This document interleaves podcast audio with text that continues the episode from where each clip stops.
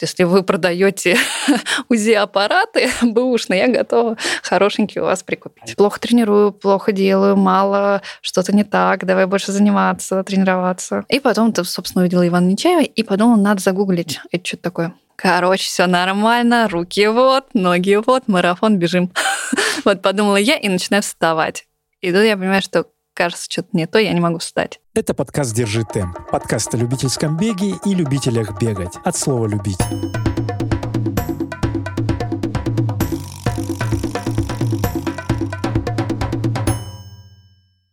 Привет, Сергей. Привет, Саша. Саша Кондакова.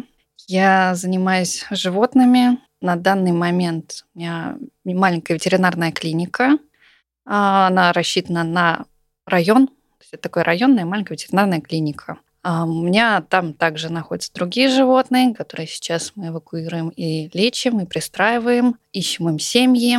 И плюс, конечно же, в прошлом я чувствовала как бегун, сейчас я пока себя так не чувствую, но очень стремлюсь к этому ощущению. Надеюсь, скоро оно у меня тоже будет. Здорово. А как э, ну, ты сейчас как предприниматель все-таки или больше эксперт по кошечкам, собачкам? Кто, кто ты больше как э, руководитель этой всей истории или ты руками тоже какие-то вещи делаешь? Я, у меня такое перерождение идет от одного к другому. Сейчас я все-таки считаю себя предпринимателем, потому что я хочу эту историю развивать. Я хочу ее развить а, до тех планов, которые у меня были изначально построены. А, но первый, наверное, год был самый тяжелый, когда я только открылась, и приходилось, конечно, много делать руками, как бы я этого не хотела, но тут без этого просто никак. Давай расскажешь, с чего началось у тебя какая-то семейная традиция, э, химики, что-то, у меня сейчас может смешаться, но что-то с химией, с э, кормами для животных, это изначально было. Как вообще, ты, ты же не училась на, на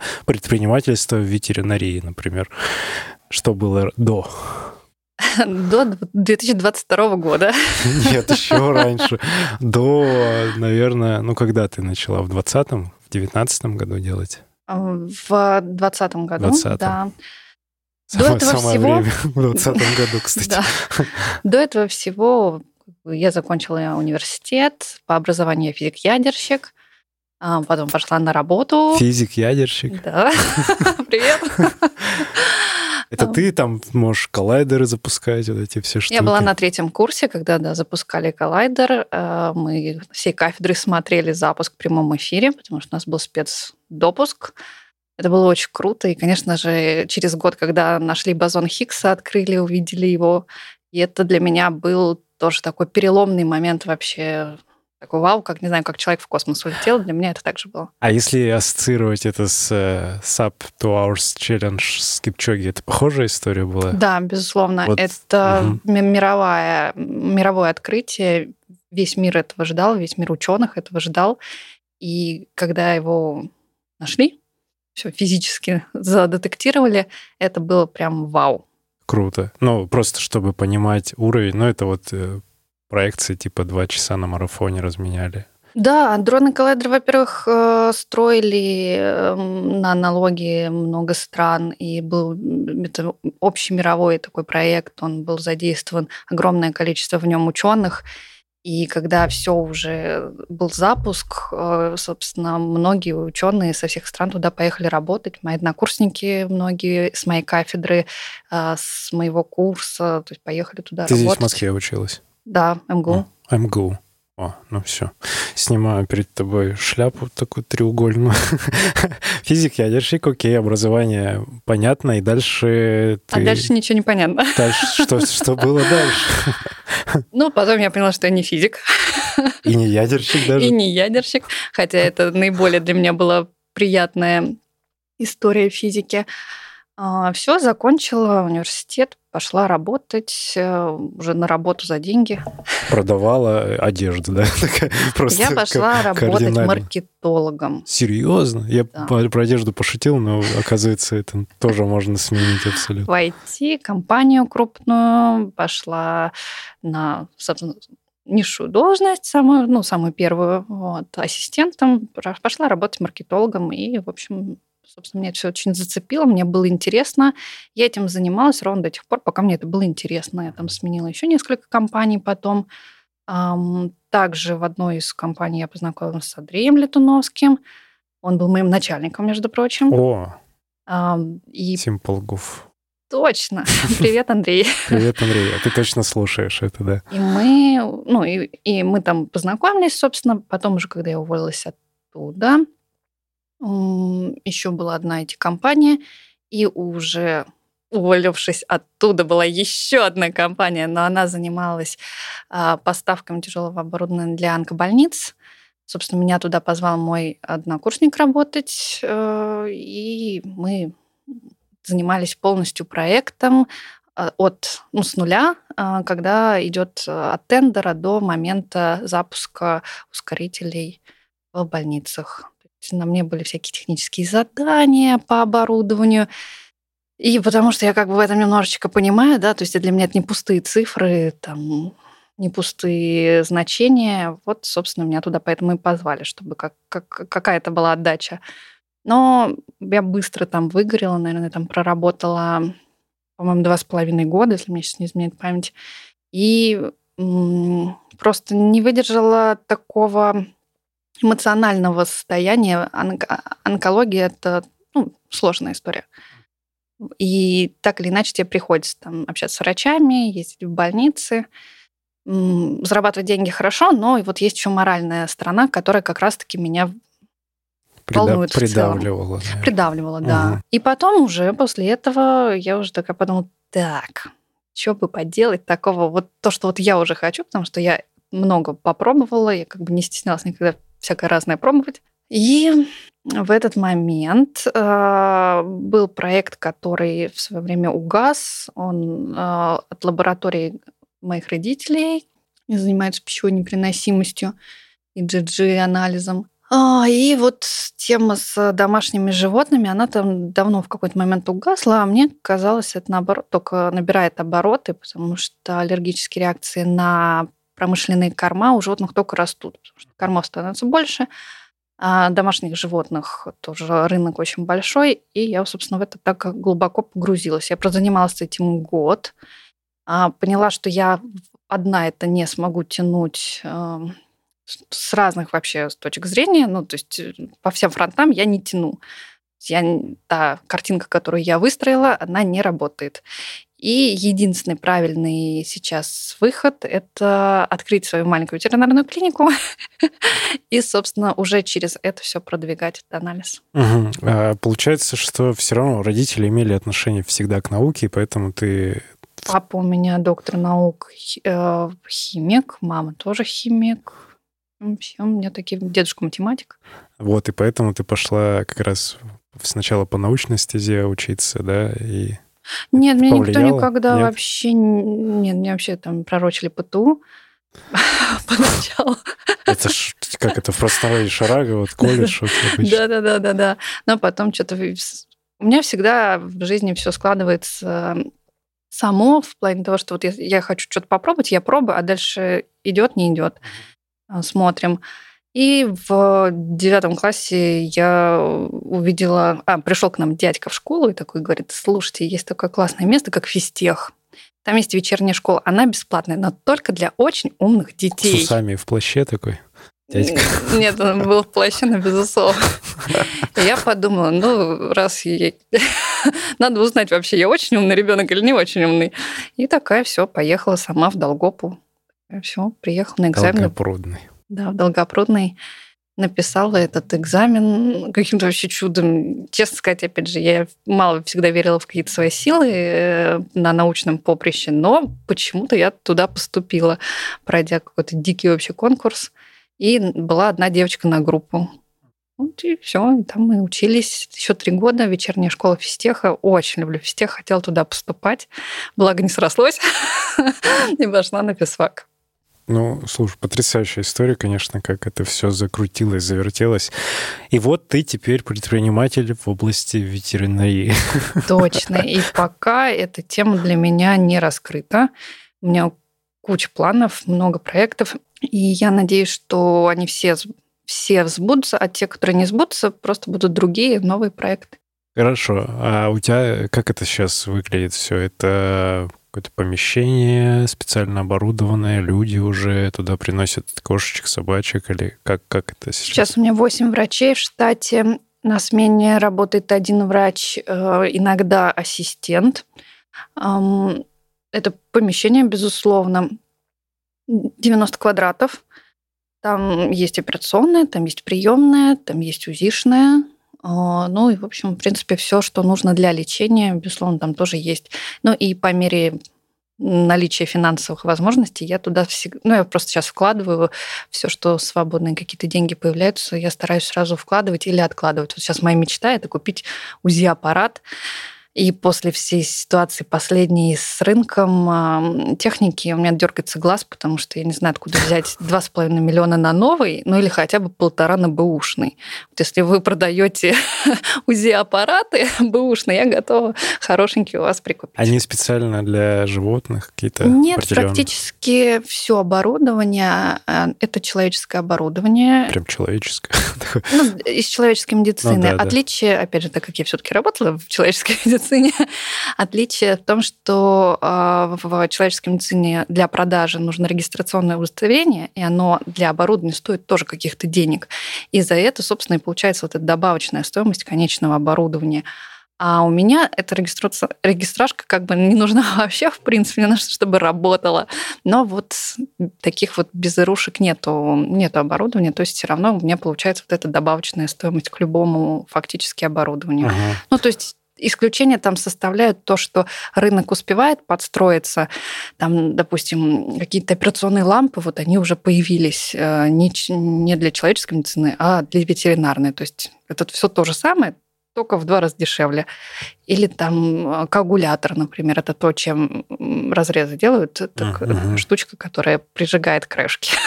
Прижигает крышки. Или запаивает сосудики. Берешь спичкой, там, чик-чик-чик, уголечком, там, как это, как это делать. Хорошо. А, это где-то здесь, на районе же, вот на Верхние севере. Лихоборы. Верхние Лихоборы, да. И туда, там есть какой-то ассортимент животных, которых можно принести? Или как кошки-собаки? Хомячки? Направленность, конечно, кошки-собаки, то есть это такие вот ну, домашние животные массового характера. И у меня сейчас есть еще ротолог в штате работает. Это тот, кто принимает крысок, хомячков, кроликов. Как он называется? Ротолог. Как кротолог, только ротолог. Без кротолога, но только ротолог. А что, откуда это название? Рот? А, все, понял. С английского все. Вот слушайте. Англичане западные эти все названия. Давай, давай подумаем, как будет называться человек, который птицами, врач птицами занимается. Не знаю, бердолог. Это будет орнитолог. А, орнитолог. Ну не, не, не здесь не так работает. Бердолог мне больше нравится. Ок, я, в принципе, могу услуги бердолога. Это, это сильно дороже.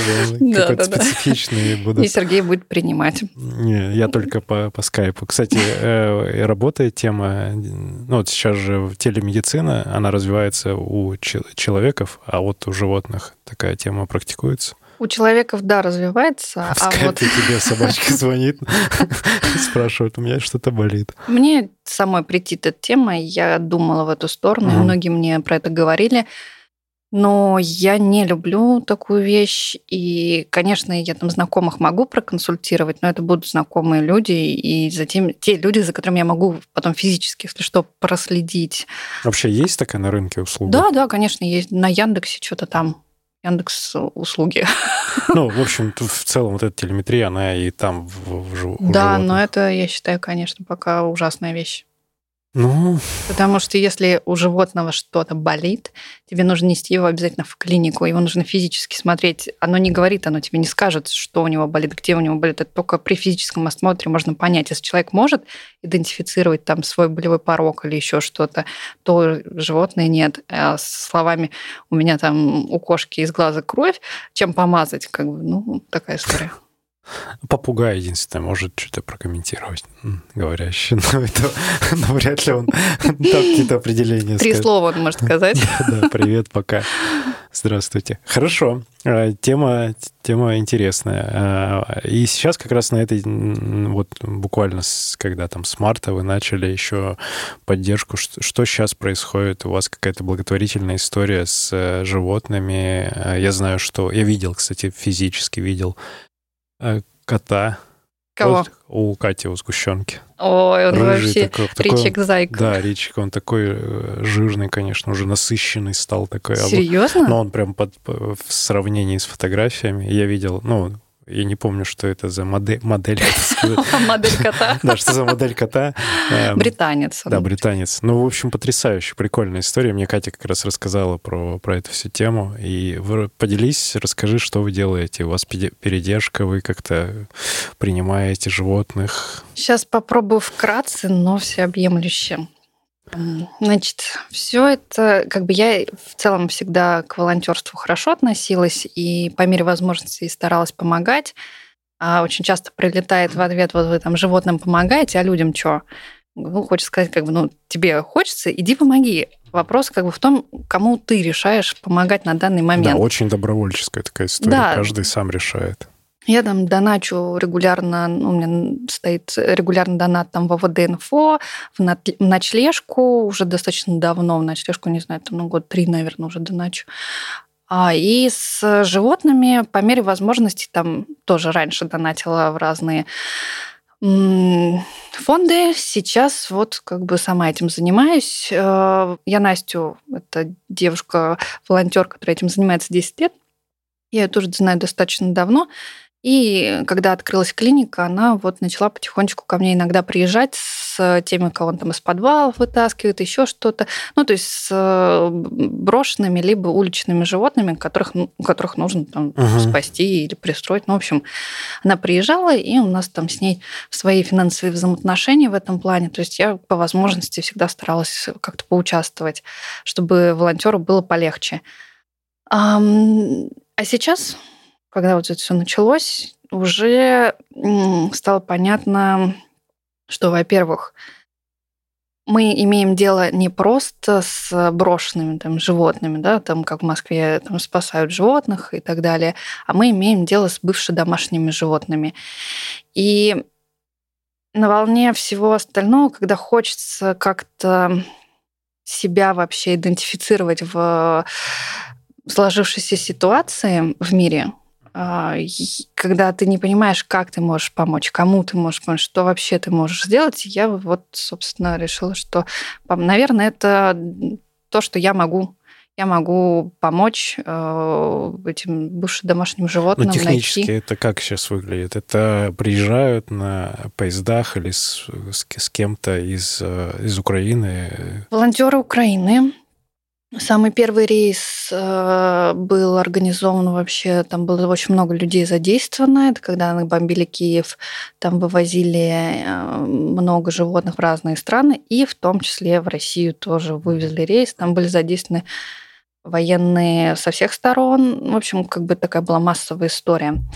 Потом уже украинские волонтеры сами связываются, ну, как бы есть контакты, находим контакты, связываемся, организуем перевозку, когда есть коридоры. Когда нет коридоров, ну, к сожалению, бывало, что и машины пропадали, уже с, когда которые выехали, которых мы ждали, все, там водитель не выходит на связь, как бы, ну, даже не очень понятно. Их собирают по району, по городу, по округе волонтеры, в какое-то одно место, организуют какие-то там коробки для, для упаковки этих кошек, там клетки для собак. В общем, что есть, то и упаковывается, грузится в машину, идет связь, типа, сколько мы можем вывести животных, сколько вы примете. Что это же тоже должно как-то контролироваться. Мы там не можем 50 штук принять, что мы с ними делать будем. Не, вы можете принять, просто не сможете дальше с ними что-то делать, размещать ну, да. и так далее. И просто со стороны вообще сейчас отвлечение немножко. Волонтерская история выглядит крайне организованной. По факту волонтер это одна единица человеческого ресурса, которая что-то может вот во времени и пространстве сейчас сделать. И нет такого места, куда ты такой, вот я волонтер, и я могу туда привозить животных, и потом их оттуда забирать и там лечить. Ну, что-то такое, вот, знаешь, как, как вот вырисовывается красивая такая картинка с чистыми клетками и все остальное. Просто как в какую-то локацию забросил, и я вроде доброе делал, а там уже дальше неизвестно, что с ними. Как будто с ними все хорошо, но да. это как будто надо же поддерживать и вот такого большой нет. ресурс. То есть едет машина, с водителями, их обычно даже несколько бывает, то есть до границы, иногда на границе на руках там переносят, передают, загружают другую машину, эта машина едет до Москвы, оплачивается работа водителя, э, то есть, ну, такой зоотакси, вот, из горячей точки. А, оплачивается работа водителя. В это место приезжают все волонтеры, которые откликнулись на данный запрос по животным и разбираются вот по количеству животных, сколько привезли. Ты говоришь, я там могу взять троих. Вот ты троих забираешь, три клетки тебе в руки отдают. Вот, если там можешь взять больше, ну, дадут больше. У ну, вас э, сейчас в клинике какое-то количество этих животных находится, или ты сразу их растусовываешь по местам? Вот там с Леной ты, например, встречалась Калашникова, вот у Кати сразу оказалось? Или как? Нет, вообще не сразу. Дальше с места забора животных они разъезжаются по передержкам. И тут вопрос уже, кто как выкручивается. Соответственно, мы по знакомым, вообще там в удивительные места иногда уезжают животные, просто вот на передержку, потому что нужно какое-то место, куда их можно сгрузить, грубо говоря, на первое время, а потом их оттуда уже брать и вести в клинику. То есть самых тяжелых, если в тяжелом состоянии животное приезжает, мы это видим, мы вывозим сразу в интенсивную терапию куда-нибудь в стационар, вот где есть он. У меня нет стационара инфекционного, соответственно, мы сразу везем. Это, это маленькие койки, где как это, это, как это мама, это клетка, которая не, отдельная с отдельным воздухозабором. То есть там а, ну, то есть типа изолированные Изолированная, да, угу. бокс для животного. И там вот врачи, соответственно, начинают уже сразу быстро анализы делать, смотреть, чем помочь животному, потому что в плохом состоянии это значит, что мы уже не едим, полный отказ от еды, ну и дальше какие-то признаки инфекционки. Надо быстро понимать, какие признаки, ну, какая инфекция, и начинать срочную терапию а у меня, соответственно, ко мне они уже приезжают, допустим, одни едут на передержку, каких-то тоже в таком среднем состоянии мы везем ко мне, чтобы там быстро взять анализы и тоже быстро какую-то терапию сделать. Окей. А сейчас э, есть какое-то количество животных? 18. Призыв к действию. Что сделать? Давай. У нас сейчас на руках 18 хвостов. Надо что-то с ними сделать. И вот ребята из бегового сообщества, я в целом вижу, что ну, идет такая активная история. Вот и моих знакомых много кто разобрал там, и, и все. Вот нужны ли еще семьи, куда можно это все пристроить, животные там все стерилизованы, все хорошее, да? Вообще всегда нужны. То есть эта история не имеет конца, к сожалению, а, вот как бы физического. Даже не в текущих Даже реалиях, не в текущих. а просто в целом такая история постоянная. Да, угу. то есть животное нуждается а в передержке. Передержка под собой подразумевает, что со стороны волонтера э, идет обследование животного, мы все, что узнаем про него, его историю болезни, да, карту мы сразу говорим, и оно уезжает на передержку, где его просто кормят, о нем заботятся, убирают за ним, и уже в процессе того, как, например, лечение закончено уже, там, или его и не понадобилось, может быть, там здоровое было, на самом деле животное все окей, просто ему нужно адаптироваться, прийти в себя после всего происходящего, мы уже начинаем им искать постоянный дом. Все животное потом оттуда забирается и уже в дом, в семью на постоянку. И я слышал вот во всех этих историях, что вот когда человек выбирает себе животное, то, ну, как бы, типа, благостнее или комфортнее взять все-таки какого-то уже, ну, такого из, из приюта или еще откуда-то животного, чтобы не плодить вот тех животных, которые, типа, новые, аля. Да, волонтеры именно так к этому относятся. Я тоже поддерживаю, что а, не, сколько я не видела собак и кошек, я не вижу разницы в том, как... Типа как... новые или бэушные. Даже характеры а, часто вот таких животных а, уличных, да, или сейчас у нас бывших домашних, то это же вообще не земли. Не надо из котенка вообще проходить весь этот ад, потому что они докатят, пока дорастут. Ты 35 раз в ветеринарку посетишь.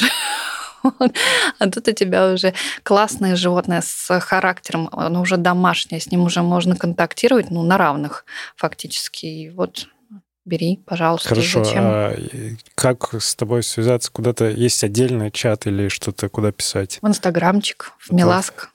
А, в твой в Инстаграм. Да. Ну, мы эти ссылки тоже оставим. Поэтому, ребята, да, кто хочет, кто находится в Москве и, может быть, в ближайшем Подмосковье, думает о домашнем животном, э, это раз можно забрать. Второе, можно взять на передержку, если кто-то тоже вот, ну, активен в таких вот делах. Скажу про передержку еще пару слов. А, для нас это огромная помощь, потому что это позволяет нам взять еще животных и пролечивать их, а, и также потом пристраивать. То есть пристраиваются, на удивление, ну, в целом нормально пристраиваются. Это не, не какая-то долгая история. Конечно, бывает, там, ну, может, месяца два у вас животное будет на передержке. Но для нас это просто есть запас времени, во-первых, обследовать остальных, во-вторых, взять там еще животных, а потом, возможно, вам понравится, и, может быть, вам просто понравится заботиться о таких вот животных, и вы скажете, ну вот один разочек на передержке было хорошо, вот, ну, готовы еще разочек взять. Передержка слово какое-то, а нет другого слова? Нет, не знаю. Какое-то такое оно, знаешь? Ну да. Передержка. Ну ладно. Вот Лена Калашникова, кстати, отличный пример такого зооактивиста. Она очень часто эти передержки устраивает. Лена вообще мне написала, вот одна из первых, наверное, я только пост пульнула, и Лена мне пишет, мы готовы с Рошей. А Роша у меня тоже пациент. Каждый раз там какие-то соседи у, нее новые, и там вообще ну, много таких персонажей. Но, но она хозяйка. Она вообще там, прям вот когда вчера привозила стрижа к Лене на передержку, Роша такая сразу вышла, а кто, а что там? Ну, сразу уже палит. Хорошая кошка. Вот. И Лена тоже такая говорит, отлично, я люблю котиков. Я готов привози еще. а этого можно там до октября оставить. Ну, в общем, да, вот такая есть история. Кто хочет поддержать, можно материально, там тоже есть фонды, и в целом вот Сашина клиника, там кормы, вот поддержка тоже приветствуется. Поддержка, да, донаты очень приветствуются, потому что лечение никто не отменял. У нас там на стационарников двоих ушло 130 тысяч просто к пиву за неделю. А остальным также нужно тоже лечение, тоже это все оплачивается. Волонтерским никто там специально это, не знаю. Золото не отламывает. Да, да, да. Типа тебе, вот. тебе. Можете, можно не деньгами, можно кормами. Я скажу, какие конкретно корма, потому что мы кормим только хорошими кормами премиум класса, потому что они, животные сейчас приезжают истощенные, и у них уже такая, ну, стадия истощения не очень хорошая. Поэтому мы в любом случае поправ... поправляем их на нормальном питании. Благодарю за внимательное прослушивание. А лучшей благодарностью для нас будет твоя подписка на той площадке, где ты нас слушаешь, или отзыв в Apple подкастах. Люблю тебя. Так, пробег. Давай вернемся к бегу. Ты говорила, что вот ты как-то раньше ассоциировала себя с, бегу, с бегунами, сейчас не очень. Расскажи, что, как вообще дела? Что Си... произошло? Что произошло? Я вот ты, ты добегалась до определенного момента, ты быстрая девчонка, э, там час тридцать, час тридцать один на половинке, да, чуть-чуть не, тогда не удалось разменять час тридцать на как раз на ВДНХ, где ну, там горочки, в один из да. Э, полумарафонов Жарко, самоорганизованных. Да. Вот. А, здоровский результат. Это в каком? В 21 году? 21 получается. Ровно год назад. А, кстати, мы с тобой сейчас разговариваем. Фактически год назад у меня там была авария. Да, и ты бегала, бегала такая быстрая, красивая, все, занимаешься с тренером, и что происходит? Ну, многие, наверное, знают, кто вот сейчас слушает, в том числе подкасты, и видели Сашину историю. Давай, давай расскажем, просто поделишься эмоциями уже. Можно прямо сначала? Если буду плакать, у тебя есть платки? С 92 года. Платки, все готовим. А, итак, год назад я такая была классная, быстрая, как Сережа говорит. Я действительно Ты себя... по-прежнему такая, просто сейчас потенциал маховик раскручивается. Но я себя так... Я не сказал, что была, я говорю, что ты есть такая, да. Хорошо, да, все правильно ты говоришь. Тренер мне тоже так говорит меня подбадривает. Как раз год назад я была на таком очень, ну, на пике формы по факту, потому что э, я много лет уже... С какого? Давай вот так больше ценности. С какого года ты в беге? Первая моя, мой забег был в 2016 году, Пер- десятка марафона. Но я не бегала, это вот с дивана встала, побежала. Первая, это первая, первая пробежка прям была? Да, вот я получила первую медальку на московском а марафоне первая пробежка. Ты помнишь первую пробежку? Я поспорила с коллегой, потому что он В шестнадцатом в году? шестнадцатом году Так. летом, да, вот что-то, что-то мы с ним поговорили, и он мне сказал, что вот он бегает, и ой, да ты там что-то там даже километр не пробежишь. Я не Он помню. тебе? Да, да, да. Не Ого, какой он такой был негативщик. Как он преуменьшал твои. Да, я вот это очень люблю, конечно. И я такая думаю, окей, а что ты бежишь? Он говорит, я там вот московский марафон, все дела, 10 километров. 10 километров. Ага. Я зарегалась практически сразу, зарегалась. Э, Узнала вообще, что есть такие вещи, как э, пробеги, да, что люди бегают, не знала до этого особо. Вот, то есть я, ну, как бы видела, слышала, но не интересовалась совсем. И вот начала бежать. Так, так же вышла, побежала какое-то приложение. У меня друг тогда бегал, э, Славка из Питера. Слава, привет. Вот, и он бегал уже марафоны. Я думала, что он дурак, если честно. Ты думала? Да. Или думаешь? Потом Слава, привет. Я думаю, что ты... Славка классный. И, собственно, Славка вот мне про эти марафоны тоже говорил-говорил. И я такая, ну, ну ладно. Короче, Слав, что, как бегают люди вообще, что делать? Говорит, ну, и выходишь и бежишь. Встала и побежала. Да, встала, побежала. Я говорю, ну ладно, я встала и побежала. Пробежала я два километра, пришла пешком домой и подумала, что, конечно, вот хорошо все это дело, но мне не нравится. И была проблема в том, что у меня там были не километры, а мили, а я это не понимала сразу. Я думаю, что за... почему я так упарываюсь Теперь вообще? и 3,2 это уже, и уже там по 5 минут. И, в общем, так началось. Потом первая десятка я так пробежала по фану. Она была 58 минут. И- Подожди, ты как перескакиваешь? Ты вот раз пробежала 2 мили, а потом десятка сразу? Или ты продолжала как-то по чуть-чуть бегать? Мы договорились со Славкой, что я буду бегать э, три раза в неделю. Через день Ну, примерно. там плюс-минус, да, насколько, насколько По- позволяет. по два- Ты все в милях бегала. Я, наверное, месяц, мне кажется, я вот это и бегала в милях, пока до меня не дошло, что то, что он меня спрашивает, какой темп, какой темп? Говорю, да я не понимаю. Вот говорю, а там мне получаются какие-то вообще шальные цифры. Вот, и потом я уже догнала, что это мили, а не километры. И потом опять в чем-то надо разбираться.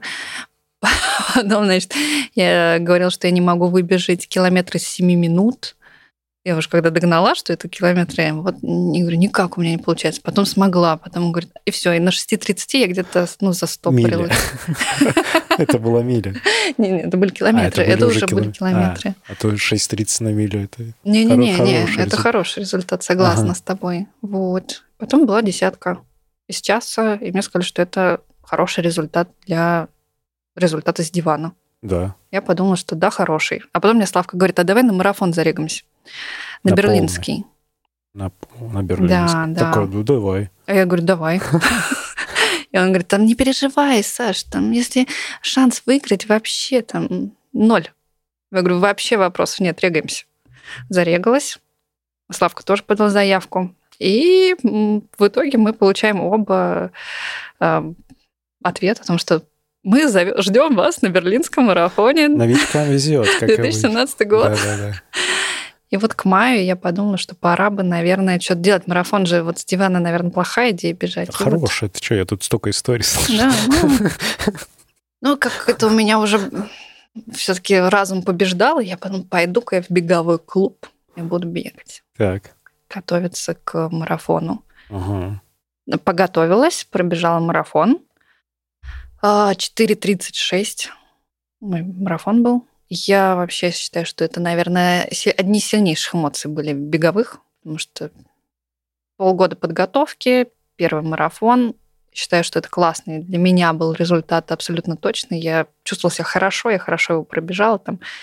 И я поехала с мамой, с папой, и их тоже вот мы там гуляли, было здорово. Эмоционально очень. Так Да. медаль, когда вручили, что это было, слезы? А нет, там уже все с потом вышло, все.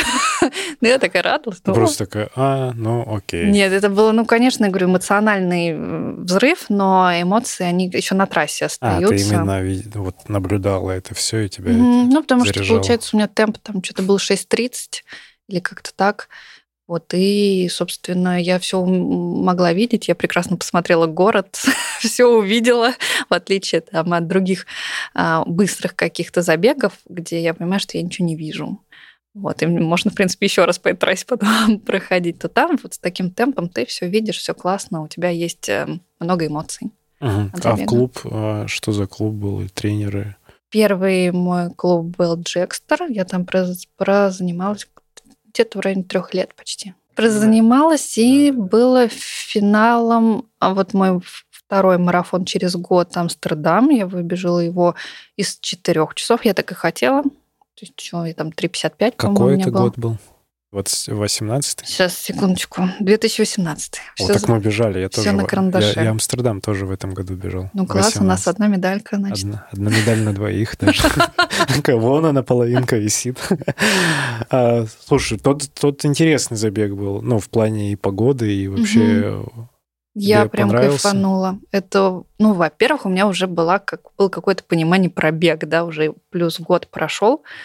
И это была целенаправленная подготовка к марафону не только с точки зрения физики, но и с точки зрения головы. И у меня вот такой есть момент, если мне что-то интересно, я начинаю про это еще очень много сама читать. И все, вот этот уже как раз пошел год, когда я начала просто э, залпом читать, начинать читать книги и как бы постепенно развиваться в спорте, можно так сказать начала читать, понимать, что вообще такое бег, что такое скоростной бег. Ну, к этому чуть позже, скорее. Про после... книгу, про книгу тогда. Что тебя вот на тот момент впечатлило очень сильно? из литературы? Меня действительно впечатлило это «Ешь правильно, беги быстро». Я считаю, что название капец не отражает того, что там написано. Я потом много, многим эту книгу очень советовала. Скотт Джурик, который бегал ультрамарафона, и для обывателя, который бегает десятку, это какой-то вообще разрыв мозга. Я тоже с нее примерно начинал после Мураками. Я такой, чего? Да-да-да. Какие горы? Какой, какая у него там гора была около дома, куда он там по 500 раз забегал? Забегал, да, эти Я забегания. Какой набор? И сидишь в Москве вот так на набережной, смотришь на плоскую, думаешь, чего вообще? Да, ну, в общем, книга крутая, и действительно с нее вот, наверное, началось такое, так, питание, ну, погнали. А потом уже как раз 80 на 20 были, но они, наверное, еще через годик, потому что я уже была готова к восприятию цифр. То есть все-таки угу. еще там есть психологические... Пано, МПК. Да, психологическая готовность, когда ты еще вроде как делаешь это для удовольствия, ну, как не знаю, просто коллективно там бегаешь, тренировки, вот ты такой молодец. А есть, когда ты выходишь на уровень, ну, про себя говорю, а, когда я уже вышла на уровень, я хочу понимать, как я себя ощущаю в беге, а, что для меня эти цифры, какие у меня пороговые какие-то цифры, и что, и что мое. И вот где-то за три года я прикидывала, так, ну, действительно, да, за три года литературы и вот э, тренировок я для себя ощутила, себя ощутила, то есть себя в беге. То есть я начала понимать, как у меня организм переваривает нагрузку, с какой как быстро он это делает, что мне нужно добавлять нагрузку. Я чувствовала, что мне ее мало. И вот уже начала там трясти тренера и говорит, тренер, типа, давай. В том случае, больше. знаешь, что еще, наверное, ложилось твой вот этот научный подход, в принципе, ну, то есть образование твое, оно вот к этому, может быть, тоже способствовало раз, разобраться. Ну, это это от, отчасти образования, отчасти склад просто характера, ну, потому что, ну, вот с Веричем, например, вот э, ты знаешь Вериченко, он девушку... Я знаю. Я очень близко. Каждую субботу э, рядом с ним топчу дорожку еще даже так. Мы, мы с ним периодически спорили. Э, мы с Лешей тоже в клубе, соответственно, познакомились. А, мы с ним как-то одно время спорили. Он говорит, я не хочу вообще касаться планов тренировочных. Мое дело бегать, а не в тренировочном плане разбираться, и все. Я говорю, ну, Леш, ну как же так? Ну, это же тебя касается. Ты должен понимать, что там. Он говорит, я не должен, короче, не хочу знать. Вот у меня диаметрально противоположный подход. Я должна понимать, что и зачем я делаю. Иначе я... Ну, у меня отсутствует мотивация. Мне нужно очень четко раскладывать и в голове, и как бы на бумаге, условно, что к чему мы идем. А еще, еще есть тезис, что в определенном уровне уже готовности, когда ты выходишь на определенные цифры, у тебя вот эта история появляется по умолчанию. Mm-hmm. То есть, когда ты э, видишь свой и чувствуешь прогресс, ты уже такая, опа, я могу конкурировать с девчонками тоже, например, я уже тут так, так, так, как я бегу. То есть вопросы начинают появляться. Это еще и от э, твоего, наверное, уровня. То есть многие люди на таком продвинутом уровне, они уже начинают сами разбираться. Копаться, да. да. Но Леша Вериченко, кстати, эксклюзивный персонаж. Угу, он, я тут считаю. Он, я сейчас просто такой вспоминаю, но он, да. Но у него очень много, кстати, про питание. Порекомендую ему потом персонально книжек несколько. У него очень большой потенциал в этом. Что даже так он бежит довольно шустро, но можно, есть над чем поработать, и мы не можем ничего с этим сделать. И никто не может с этим ничего сделать. Я думаю, все просто опустите руки и дайте ему бегать. Да, мы приняли это, и я максимально стараюсь увлекаться, когда он рядом. А, в какой-то момент, э, находясь там в своем первом клубе, а, я как раз перешла на самоощущение того, что я хочу бегать быстрее, и у меня нет развития. Вот я почувствовала это, и что мне не хватает нагрузки, вернее так, что я почувствовала, что мне не хватает нагрузки. Тренер мне эту нагрузку не добавлял, аргументирует, ну, с, неважно, просто аргументирует там своим тренерским языком. Я тогда пошла к Егору заниматься. Егор, большой тебе привет. Егор, дай, дай хардкор. А, Ложкин, да, к Егору очень. Заниматься в формате просто, Кор. просто Кор. ОФП. Да, да, ОФП. Потому что он по-другому, наверное, не тренирует ОФПшки. Я пошла к Егору на ОФП, и вдруг я там увидела то, что оказывается помимо ног нужно тренировать еще кучу всего, потому что все это очень слабенькое. И буквально мы занимались, не знаю, ну я три месяца прозанималась у Егора на прежнем плане, на старом, у меня вырос результат очень сильно беговой. Плюс один день в неделю ОФП. А сначала был один, я постепенно, я не могла встать после первого занятия, серьезно, я просила меня толкнуть просто, потому чтобы я встала. Скрывать? Это невозможно. И, оказывается, есть мышцы, которых ты не подозреваешь. Да, очень много. А и вот через три месяца у меня резко улучшился результат. И тут как бы опять вот эта картинка, пазл начал складываться. Опять же, что мне надо? Ага. И потом я ушла из клуба, я потренировалась сама, и с Толиком, и в какой-то момент я подумала, что все, я готова, в принципе, опять к тренеру, то есть у меня вот был прям такой отдых от клубной истории. Эм, полгода. Результат с Толиком у нас тоже очень быстро рос. А был Толик? Толик Смоляк бегает. В ГРИ он работал? Да. Работает? Работал. А, Толик. Толик. Все, Толик, привет, Толик. Толя со мной бегал по утрам на набережных, и так очень круто меня, конечно, тогда разогнал. И это было очень здорово, потому что, опять же, это история не клубная. Ты встречаешься и бежишь. То есть в то время, когда тебе удобно. Двум людям удобно, они бегут. И вот потом уже я думала, куда пойти, в какой клуб податься. Даже не клуб. Запрос был «хочу тренера», но с базой с другой. Угу.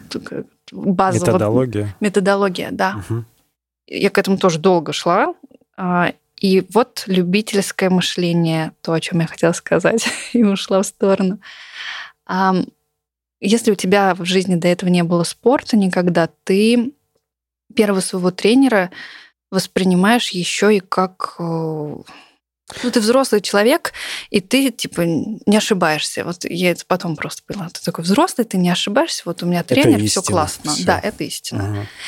И когда ты вдруг понимаешь, что начинается, тебе нужно что-то еще, а, появляется страх ошибки своей. Не то, что тебе там человек, тебе не подходит план или еще что, а что ты ошибился. Ошибся в человеке, вот в тренере? Ошибся. Или в чем? Что это не истина на самом деле, ты такой, блин. Что попробовать еще, это нормально, что это мы всегда да методом перебора находим то, что нам больше всего подходит. С отношениями, кстати, такая же история. Или нет? Потому что отношения с тренером это же так, такая же похожая тема. Ну, вообще отношения между людьми Да. это сложная Да. э, история. Там... И с тренером попробовать альтернативный вариант, э, да, это нормальная история. Мгм. И ты это когда поняла? Вот когда пробежала второй марафон, через два года занятий, еще год меня...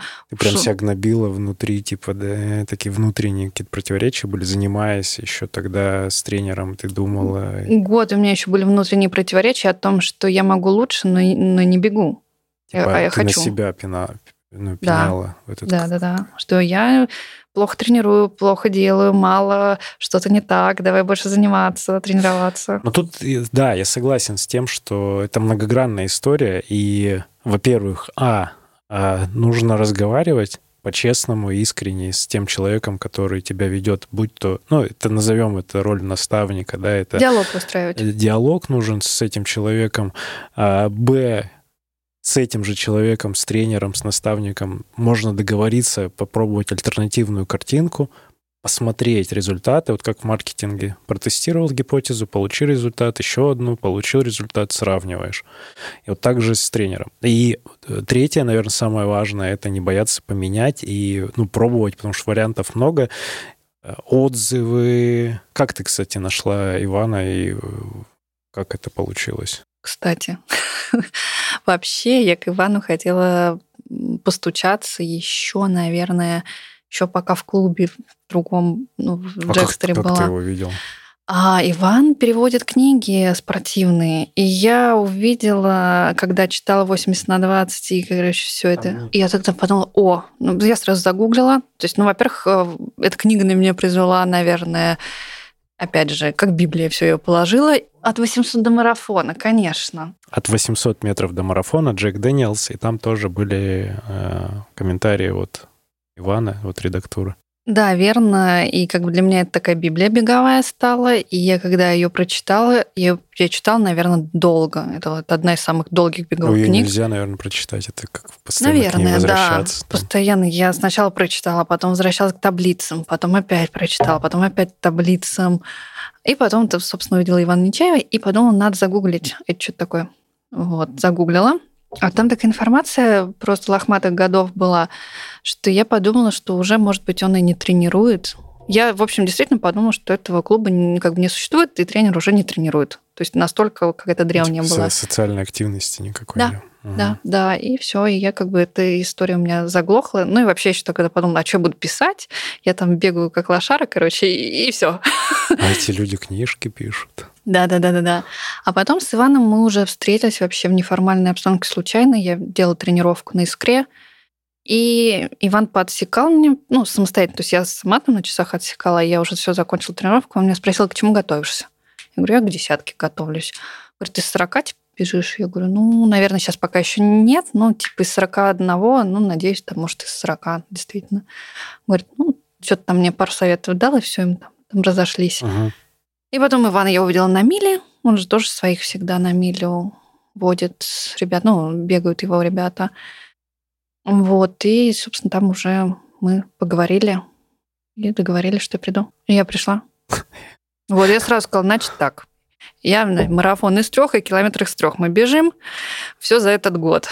Когда поржал. Но Иван он прекрасно очень тактичный человек. Он, мне кажется, со всеми умеет найти общий язык. Вот, я сразу сказала, мне клуб не нужен, мне нужен тренер. Вообще такая пришла, тут все раскомандовалась. Вот, и все стало хорошо. И, и с ними я пробежал первый раз километр. Я никогда не бегала километры, и вот только вот на тренировках мы начали бегать километры. Эм, было прикольно. И вот, в общем, как раз наша затея была из, из трех его выбежать. Ну и хорошо. И получилось довольно быстро. Что с километром? 3.06, по-моему. Довольно шустро. Но марафон так и не пробежала после этого всего. А, вот, собственно, мы занимаемся. Я бегаю. а, Мы майский половинку вот эту, которую сама, сами все сделали, я пробежала. В 21 году. Да, в Мгм. двадцать первом году. И я еще до этого съездила в Сочи, отдохнула. У меня был, был отпуск, и я там пробежала а, 7 километров. У меня была тренировка. И, короче, у меня вышло так, что я бежала быстрее 4 минут на километр, то есть общее время. И я прям такая, нифига себе, это я просто тренировочку сделала, в Сочи приехала в этот же день, то есть после перелета. А потом вот эта половинка, и я чувствую, что форма, ну вот прям пиковая, настолько много сил, эмоций вот я вкладываю в бег, который я очень люблю, в нем там копаюсь, все эти циферки такие красивые. И потом я каждую среду, каждый, каждый выходной я хожу к Егору Ошкину. Там уже такая у нас тоже отдельная, можно сказать, семья образовалась. И, в общем, в 7 утра, среда, я иду с, из метро после тренировки с Егором, жарко, я в шортиках такая, в рубашке, в топике, в кроссовках чешу, чтобы быстро переодеться и поехать на работу, где у меня там должны приехать вакцины для животных, там, в общем, мысли где-то там. И рядом с домом у меня есть пешеходный переход, который я не регулируем, который я перехожу. Он маленький, небольшой, и рядом еще школа. То есть, в общем, такой комбо. ну и, в общем, меня там сбивает машина. На пешеходном переходе? На пешеходном переходе в 10 утра. Без светофора, который... Да, там машина, получается, поворачивала поворачивала, делала левый поворот. Я, это я уже потом в голове прокручиваю, все понимаю, что он смотрел направо, чтобы как бы его пропустили, и не смотрел туда, куда он едет. А еще он выехал на встречку. И, в общем, я... Еще он и там и работал в такси. Да, я все. словила комбо, потому что я ничего не могла сделать. Я много раз прокручивала эту историю в голове. И как бы понимаю, что это дело случая. Невозможно ничего сделать. Ты не можешь не отпрыгнуть никуда, потому что траектория машины непредсказуема. Ты и так для него находишься на встречке. Тебя сбивает, ну вот ты живая, разговариваешь со мной, но вот в тот момент какие-то эмоции, это что тебя прям вот сносит, как в фильмах, или как, или ты такая, о, встану, пойду? Ну, это доли секунды, на самом деле, ужаса. Я до сих пор это все, конечно, очень ярко помню. Доли секунды ужаса. То есть я успеваю только развернуться, чтобы меня не в бок сбили, а как бы я... В бедро он попадает, получается. А я развернулась к нему лицом, и я легла на капот. А, бедрами, получается, да, спереду. потому что если бы это был боковой удар, то мы бы, конечно, все очень было печально, еще печальней. Поэтому мы еще с ним едем, и я помню этот ужас, что он не остановится. У меня серьезно, я успеваю даже об этом мы подумать. Мы едем, я ему пишу в мессенджере, блин, это реально, вот он еще и проезжает. Мы проезжаем метров пять. И потом резко по, газ... Ну, по тормозам, и я отлетаю еще метра на три, как бы, и все, уже я там на асфальте валяюсь. Лежу в луже, только что помытого асфальта, так и течет водичка, и все, я там лежу. Первое, вот как бы я это все помню, то есть это не то, что там я забыла или мозг отключился, нет. То есть я прекрасно помню, как мы едем, вот этот ужас, страх, что он не остановится, что он по мне проедет, у меня до сих пор кошмар. То есть именно когда ты легла, и автомобиль, ты такая, блин, и вот в этот момент ты думаешь, что он продолжает движение. Да, что он продолжает движение, а я не могу удержаться на капоте. Я не понимаю следующее, что будет. По мне машина проедется, или он все-таки остановится? Да, это, конечно, непередаваемые эмоции. Так, и чем там все, всё, чем заканчивается? Все заканчивается тем, что я лежу на асфальте, и понимаю, что надо, наверное, что-то сделать, типа, покричать. Ну, серьезно, была мысль, а что я должна сейчас ты, сделать? Ты успеваешь думать в это время, но ты не понимаешь, что с телом происходит. Да, да? я есть... лежу, и я как бы пока еще не догоняю. И я успеваю что-то покричать, такая типа, вызовите скорую, кричу я женщине, которая там застыл просто на пешеходном переходе, она просто как стояла, так и застыла.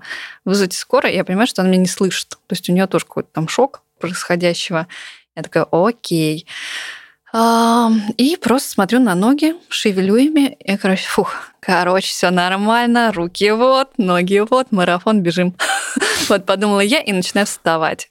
И тут я понимаю, что, кажется, что-то не то, я не могу встать. Я думаю, ладно. Ну, это дальше все. Вот у меня пошел мыслительный процесс, о чем мне дальше делать. Ну, буду просто лежать. Водитель по-прежнему сидит в машине, то есть он еще не выходит, у него явно тоже шок. Вот, и я уже там думаю, что мне надо, мне надо позвонить на работу, это первые мои мысли, потом думаю, так, у меня нет телефона, он был у меня в руке, я просто с ним шла, и он, соответственно, от удара отлетел. Подбегает ко мне мужчина, эм, там, кладет мою голову на колени, потому что я лежу в луже на боку, и как бы мне, ну, не могу голову некуда мне деть. Он просто садится рядом, я, кладет мою голову на колени, и там начинает просто со мной разговаривать. Кто-то подбегает, пытается мне водой полить. Мне, к сожалению... Из лужи, что ли? Ну, типа, не знаю, боялись, что я в обморок там упаду. А я им просто говорю, ребят, найдите мой телефон, он отлетел Ты говоришь, все нормально. ну, я им говорю, есть- что делать? Вызовите скорую, потому что я до сих пор не слышала, чтобы кто-то вызвал.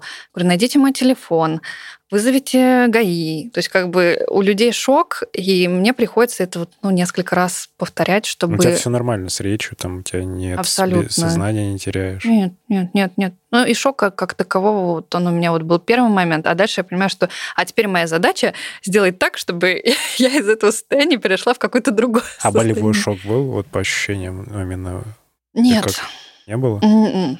Нет, я пон- только когда я нач- попытку вот сделала подвигаться, все, я уже поняла, что со спиной что-то не так, и что я ничего не могу сделать. И первая моя мысль была, Саш, ты думаешь, что это ушиб, потому что это ушиб. Надо просто подождать. И все, я приняла это себе на веру, как бы, что это ушиб, и ждала скоро. Ребята нашли мне телефон, я позвонила на работу, что-то там налепетала м, из серии, что меня сегодня не будет, типа, там, на-на-на, вакцину привезут, я там, ну, что-то такое, короче, не помню даже, что я там налепетала. А у меня первый день врач новый вышел. Я думала, давай, Нормально. вообще веселуха была. Э, Такая проверка на прочность. Да. Приезжает скорая. Они дают носилки. И говорят, так, теперь тебе надо лечь на носилки. Я говорю, я не могу. Ну, типа, я не могу шевелиться.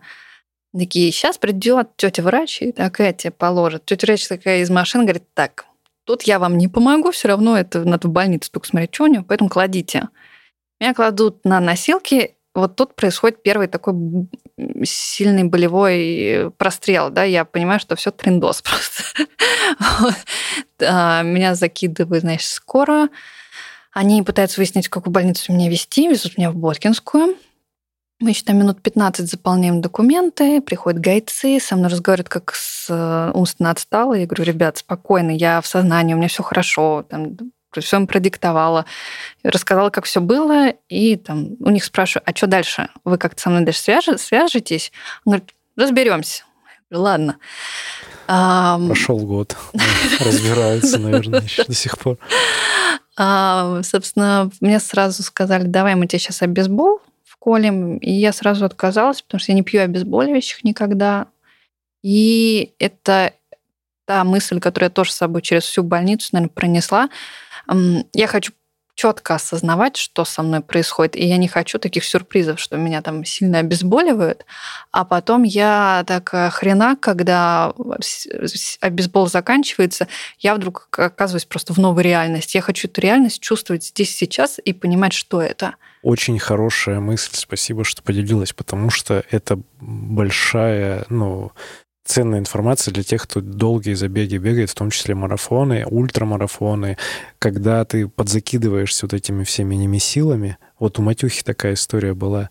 Да, когда он, например, подзакидался немесилом, бежал забег, и ему он не почувствовал эту боль, которая у него возникла в процессе забега, а это уже была усталостная травма.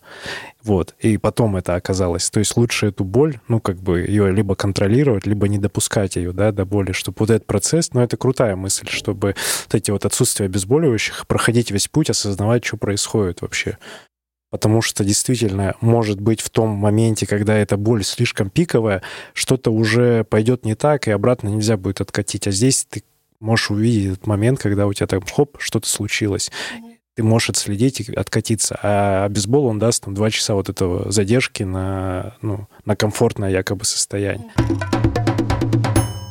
Четыре штифта в позвоночник, э, позвонок вверху, внизу, между ними балки, насквозь пропиливаются позвонки, Мгм. вставляются, ну и все идет Типа фиксация. это классическая, ну такая уже по- Система повседневная, ТПФ. Да, повседневная операция такая. а, ну, смотря для кого, это должно быть спецоборудование у нас, как бы в России есть такие, но Ну, не к тому, везде. что это такая история, что, ну, вот она не супер уникальная, это делается, и люди потом нормально себя функционируют. Я надеюсь. Ну, ты э, потом все-таки вот эти упражнения, реабилитация. А спустя какое время ты начала? Как ты вообще ходила, не ходила? Ну, какие-то активные движения начались? Просто ходьба. Все ограничилось ходьбой и ЛФК, скучными, нудными ЛФК, которые не Спустя хочется сколько делать. времени ты по- побежала? Ну, так, что-то похожее на бег.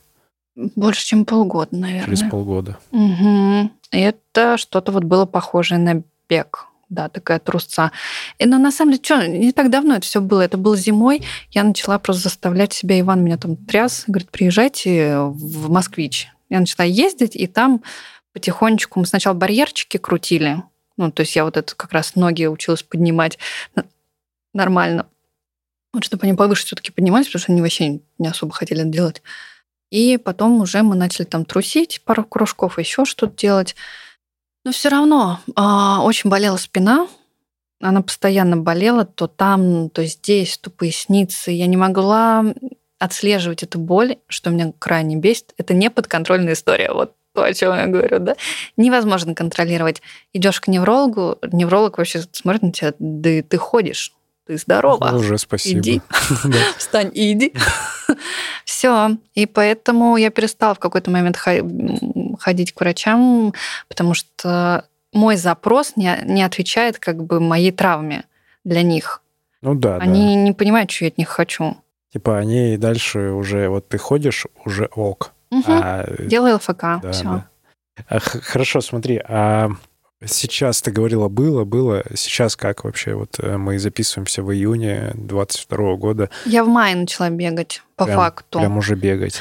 Да, май как раз был переломным месяцем, когда все-таки вот эта мигрирующая спинная боль, она мне дала бежать.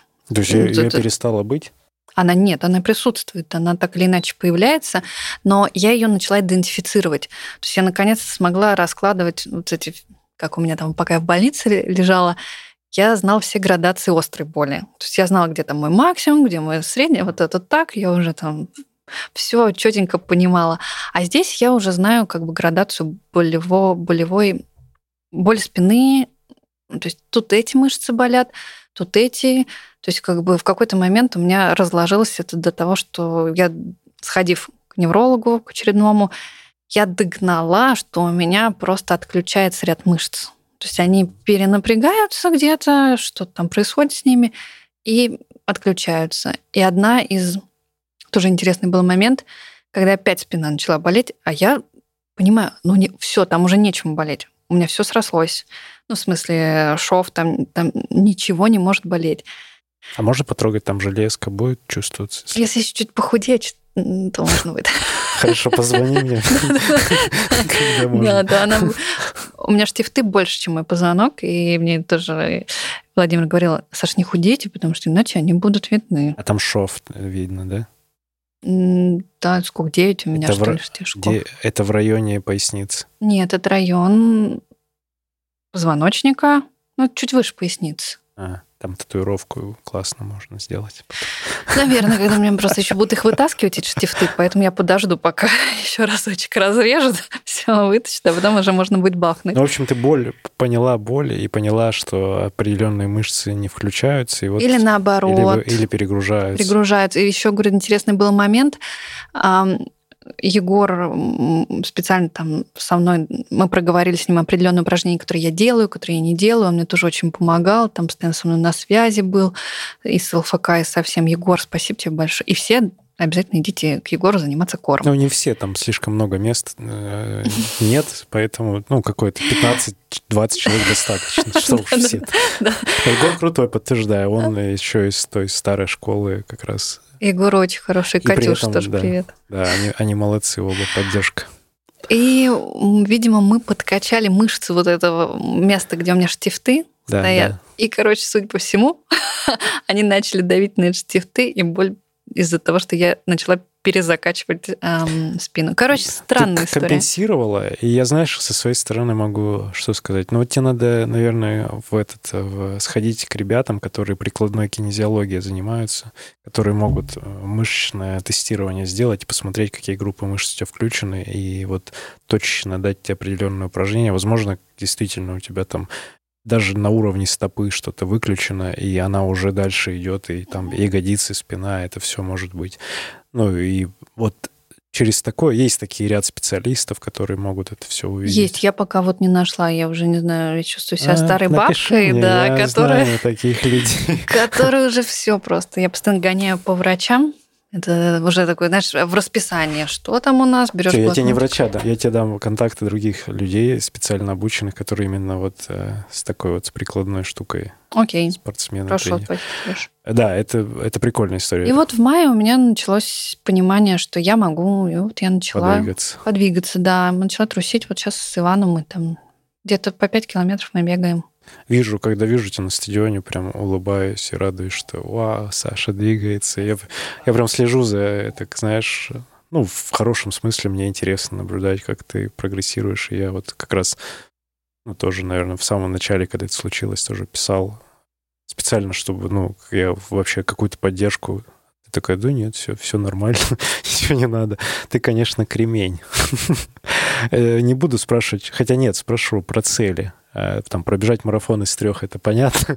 Желаю тебе этого. Но вот сейчас думала ли ты, как, э, может быть, у тебя в голове выстроен какой-то план э, дальнейших действий с бегом связанных? Блин, к сожалению, здоровьем, у или- меня там черная дыра сейчас вообще в голове, связанная с бегом.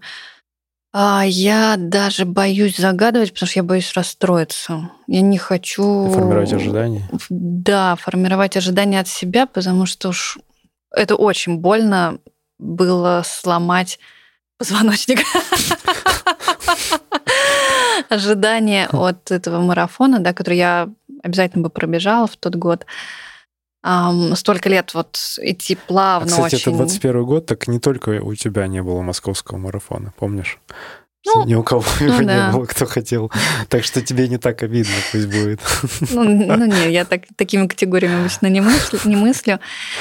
Ам, ну, тут прям, не знаю, много времени мне потребовалось для себя, чтобы перестать сожалеть об упущенном, вот сколько там, 4, там, 5 лет там было потрачено на такую подготовку. А ты можешь оценить сейчас э, вот так субъективно уровень, э, ну, это какой? Это прям самый базовый, начальный уровень? Как вот- Сейчас? да, вот как тогда, пять лет назад. Нет. А, На удивление мышцы помнят. Они помнят технику определенную. То есть вот я СБУ сейчас начала делать. На прошлой неделе первый раз я сделала СБУ. Вот мне тренер говорит, Саш, а вы когда последний раз СБУ делали? Я говорю, год назад. Он говорит, неплохо. Давайте посмотрим, что, что Да, изменилось. Да, да, да. То есть э, все эти движения я помню. Есть моторика. Моторика Пульс. улетел в космос. А, высокий до сих пор. пульс так, как вот, наверное, пять лет назад. То есть я там могу сейчас легко на 175 побегать, это вообще нормально. Ну, он как у меня был гипервысокий, и он у меня снизился там до моих нормальных значений, то сейчас пока вот он не опускается. Ам, моторика сохранена, но отсутствует выносливость. А, Дыхалка ушла, ее нет. И ну и, конечно, это нету раскованности бега. То вот такого вот ощущения, когда ты легко можешь подбавить, даже если тебе тяжело, но ты такой берешь себя там, в кулак и говоришь, а сейчас мы накатим. И ты такой начинаешь ускоряться. Вот этого нету, потому что, во-первых, есть блок. эм, На сохранение, да? да, и я, и я боюсь. Это есть такая. Но это психологическая как раз история. А вот и тут вопрос. А ты параллельно за этот год тебе удалось пообщаться с, с терапевтом? Может быть, у тебя есть там психолог, э, психоаналитик, психотерапевт какой-нибудь? Э, Практикуешь ли ты такое?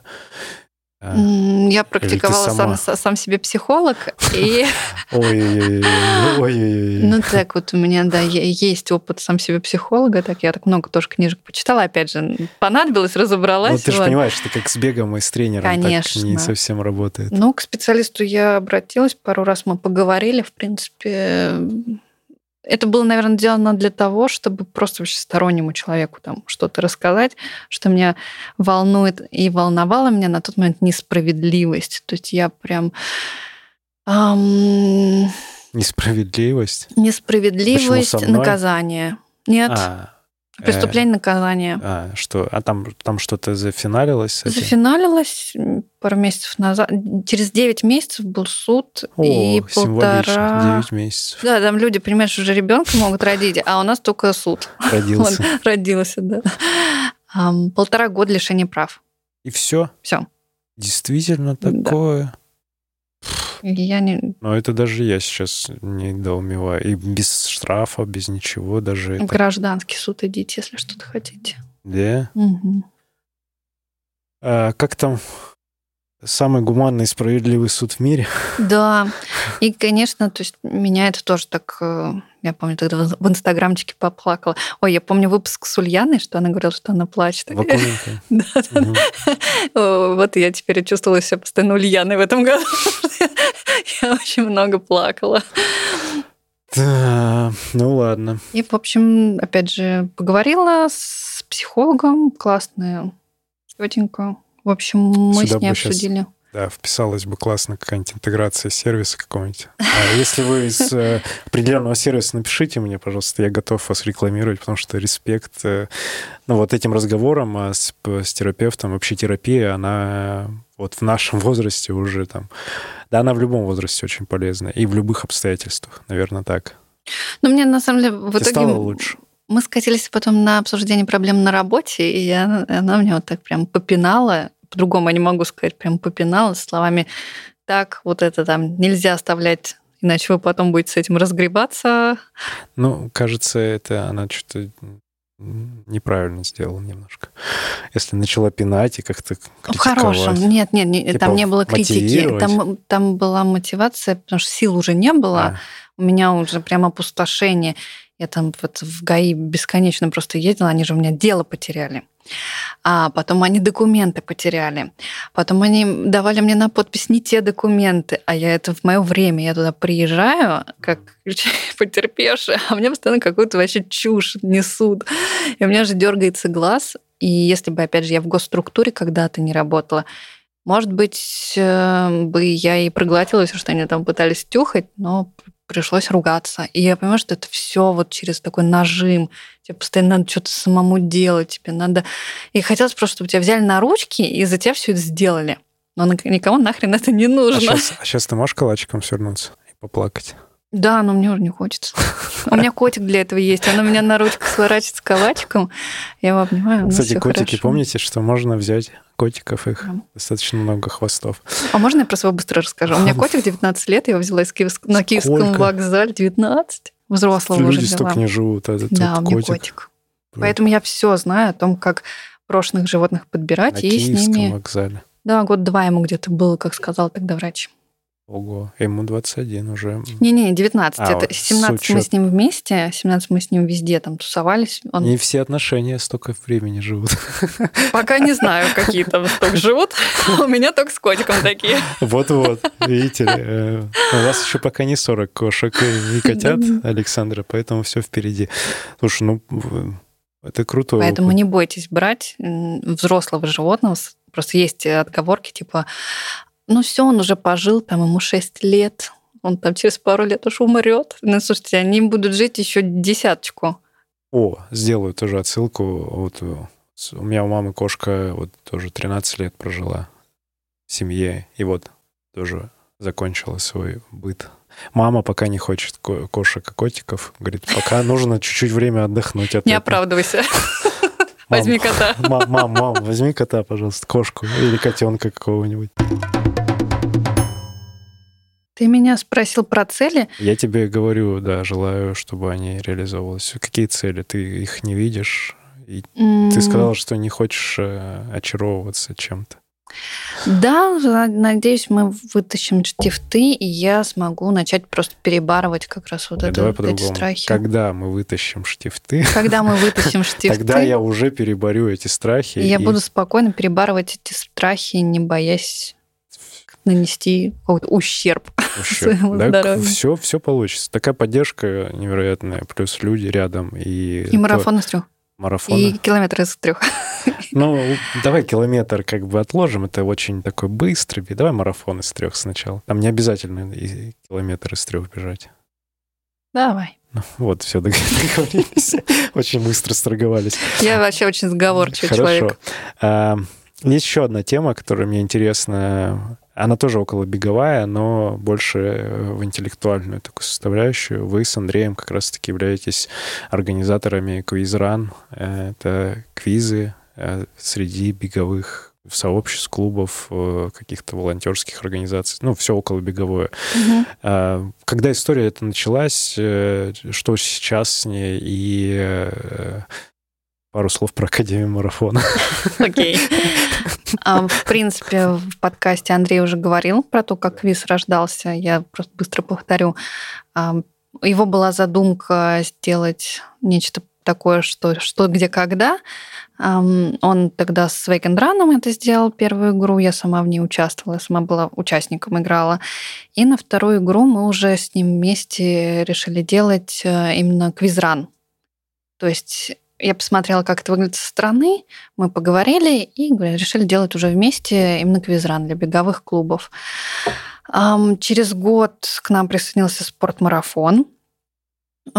Через они также стали предоставлять призы для участников э, и и площадку. Площадку, да, безусловно, все вот это все спортмарафон. Виктория. Спасибо угу. им большое. Спасибо спортмарафон от меня тоже. И в 2020 году, после выпуска с Андреем Летуновским, тогда присоединился к Академии марафона. А, Андрей, спасибо за приглашение. Он вас позвал, и вы пришли. Извините, что мы пришли так. И вы молодцы. Вот у нас сейчас а, Андрей недавно прикидывал, говорил, что больше 50 команд прошло Вау. через игру. И у нас вот в лидерах сейчас как раз академики. Yeah. И Геллеры. По прошлый сезон, надо сказать, и что они вот присоединились и выиграли. Академию. Да.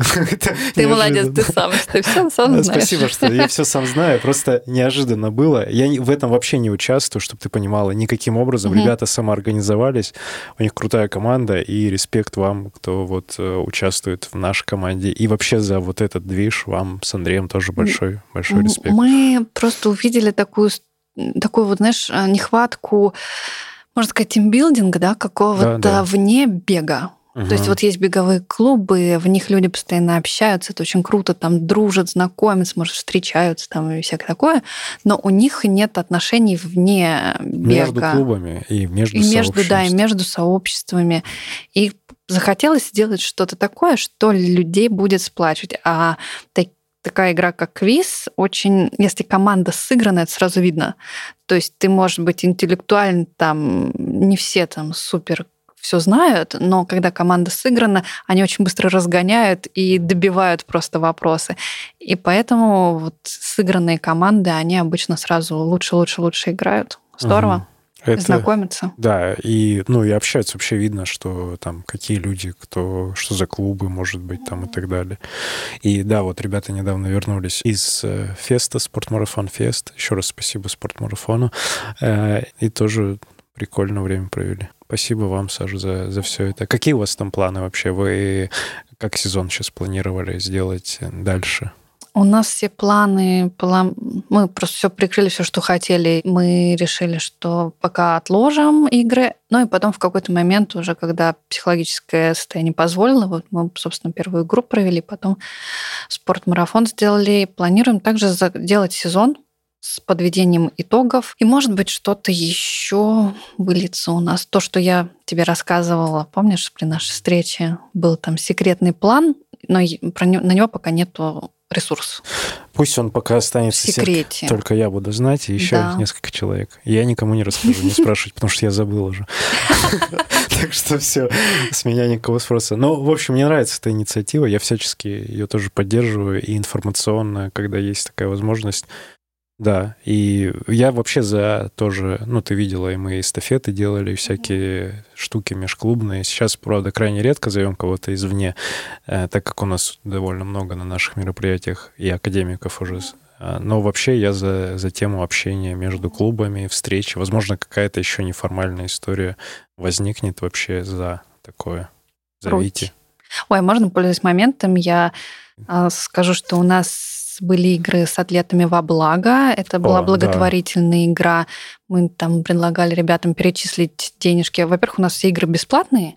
И поэтому, как бы, если вдруг есть желание как-то нас отблагодарить, то можно вот с нашими инициативами ознакомиться. А да, у вас там есть... вот при фонде вот можно фонд поддержать, да? Да, раз? то есть у нас была вот игра для атлетов блага, там ребята переводили денежки, там на что-то собирали. Проиграл вопрос, переводишь косарь. Было бы, кстати, да, прикольно. Призы нам предоставляли как-то ребята из ГРИ, еще были и клип, там беговые сумки, поэтому если вы вдруг хотите как-то нас поддержать... Э, Интегрироваться в... Да, в какую-то игру или в а ряд команд игр. играет сразу? Десять? А, это столько, сколько нам позволяет спортмарафон в разные моменты. Ну, 10-12, да. Пять а... человек в команде? Шесть. Шесть. Ну, человек 50-60, аудитория вот... Да, на спортмарафоне у нас больше ста было. И плюс... На игре. Да, там шатер большой был. И плюс, плюс анонс вы еще где-то подсвечивать. Ну, то есть это... Инстаграм и телеграм-канал. Да, к вопросу о том, что это еще и может быть такая еще, ну, немножко рекламная история. Для... Андрей у себя в канале «Я побежал», а, и в Run and Roll еще анонс всегда есть игр. А, ну, все, вот видите. Есть, ну, в принципе, аудитория большая. Кто хочет присоединиться с какими-то такими локальными ништяками можно поддержать ребят. А, и вопросы, что самое главное, это вообще там далеко не пробег. А, вот, ну, то есть это, это называется а так, это просто, это тусовка беговая, но вопрос это разного характера. Очень загадочно ты это сказал. Да, я просто вспомнил разговор. Э, мне Андрей как раз говорил, что когда вот ребята наши академики заняли не первое место в одной из игр, там были очень простые вопросы, и вы нашли закономерность, что чем сложнее вопросы, тем академики, ну, как бы больше баллов набирают, и вообще у них получается. Я такой, ну, отметил. Хорошо. Поэтому надо два состава набирать для простых и сложных вопросов. Ну да. И еще также можно пофотографировать прийти О, нас фотограф. тоже, да, здорово будет, я думаю, всем будет приятно. Хотел еще отметить эм, так, быстренько. Давай. В всей этой волонтерской истории очень круто беговое сообщество в целом сработало. Огромное спасибо Кате Зыковой, которая поехала на, встречать в 4 утра один из рейсов, потом еще забрала собаку к себе на передержку, отфотографировала и всячески информационно поддерживает, тоже репостит. Катюш, спасибо тебе огромное. А, спасибо другим бегунам, потому что у нас уже тоже есть беговые семьи, где у нас укотовили животных. И я думаю, что это еще не охваченное поле бегунов, и всем, всем надо репостить и показывать. А может быть, кто-то давно хотел, и вот сейчас найдет свое, своего пушистого хвоста. Спасибо. И я тоже присоединяюсь. Респект ребятам. Саш Кондакова, спасибо тебе большое. Благодарю, что пришла. А, это подкаст «Держи темп». Сергей Черепанов, Академия марафона. Услышимся на пробежке. Спасибо, Сереж. Всем пока. пока.